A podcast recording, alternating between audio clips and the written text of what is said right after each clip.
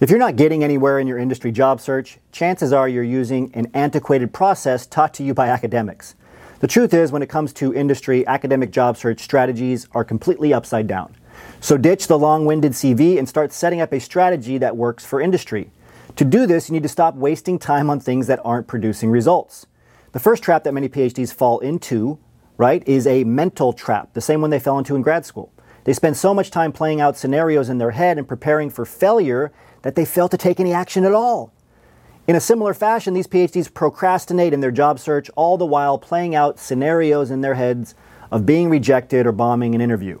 Then, when they do submit their resume, they submit the same generic resume to dozens of companies, get no response, and then give up claiming they did everything they could to get hired, right? Because they didn't have enough industry experience or some other reason they made up again in their head. If this is your current job search strategy, stop.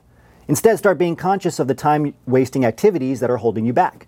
The second mistake PhDs make is they focus more on the job title than the actual job. You've likely heard of titles like research scientist, user experience researcher, medical science liaison, or data scientist. These are all very impressive and well compensated roles, and they are also incredibly competitive. If you're only targeting one title, you're closing the door on other opportunities that are more ubiquitous and might be a better fit. Say you want the title Medical Science Liaison. Have you thought about what the day to day of this role looks like? If you hate traveling for work or don't enjoy interacting with hurried clinicians, you might be miserable. Another common time waster that PhDs indulge in is they don't tailor their resume for the job.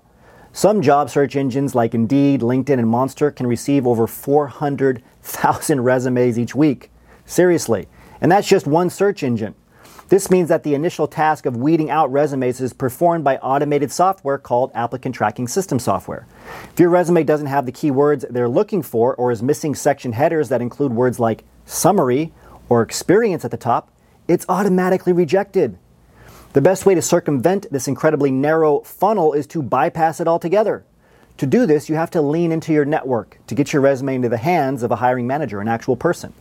Another common mistake occurs during interview prep. Many PhDs only answer interview questions in their head instead of doing mock interviews beforehand. The mock interview is a great way to test out answers you've prepared, and it's also a great way for gaining a better command of yourself during a high pressure moment. You may have crafted the perfect answers, but if your behavior or appearance is off putting, you'll never make it past the first interview. So create a list of standard questions and ask a friend to act as the interviewer. Ask for their honest feedback. The only way to calm your nerves is through practice. The last time waster to avoid is refusing to network out of fear of rejection. Networking is a skill, not a talent, which means that it takes practice. The more you do it, the easier and less uncomfortable it gets.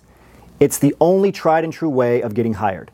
This takes us to the end of today's transition report. As always, remember your value as a PhD and start thinking and acting like a successful industry professional.